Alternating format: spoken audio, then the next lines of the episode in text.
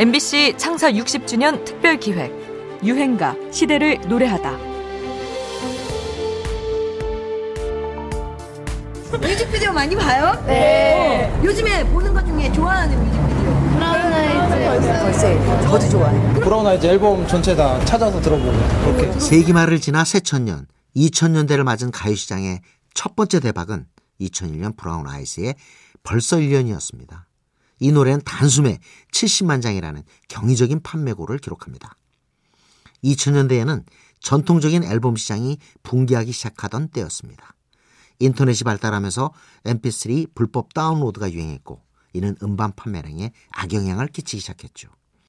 그런 현실에서 앨범이 그렇게 날개 돋친 듯 팔린 것에 다들 놀랐습니다.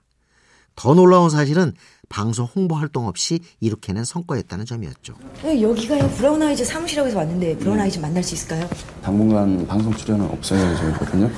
방송 출연을 안 하는 거라고요? 안 한다기보다도요. 예. 저희가 일단 음반하고 음악에 좀 이미지를 심기 위해서 당분간은 방송 출연 안 하고 있거든요. 힘들어도 저 여기까지 만나러 왔는데 좀 많이 만나게 해주세요. 어렵나요? 예. 이른바 얼굴 없는 가수였습니다.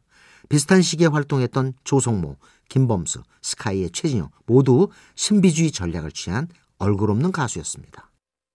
그러고 보면 당시의 음악 수요자들은 가수의 비주얼보다는 예술성이나 가창력에 더 중점을 두었던 것 같습니다. 또 이 곡은 우리 유행가의 스타일이 크게 달라지는 계기가 되기도 합니다. 벌써 1년의 히트 이후 리듬을 살린 미디엄 템포에 우리식의 정감을 띤 R&B 발라드들이 득세하기 시작했죠. 이후 비슷한 풍의 음악으로 등장했던 리치, 플라이 투 더 스카이, 오션, SG 워너비와 같은 가수들을 기억하실 겁니다. 그래서 브라운 아이즈를 한국형 R&B의 시작이자 완성이라고도 합니다. 새로운 시대, 2000년대의 첫 번째 블록버스터 히트송, 우리 음악판의 분위기를 바꾼 유행가입니다. 브라운 아이스, 벌써 1년.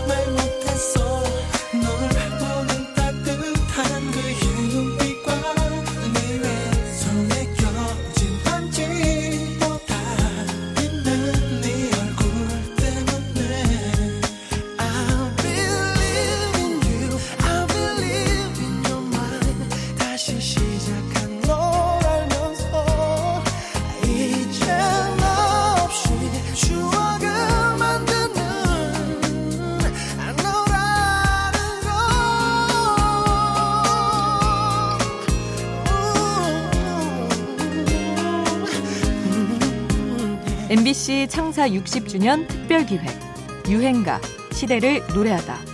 지금까지 음악 평론가 임진모였습니다. 내가 기억하는 추억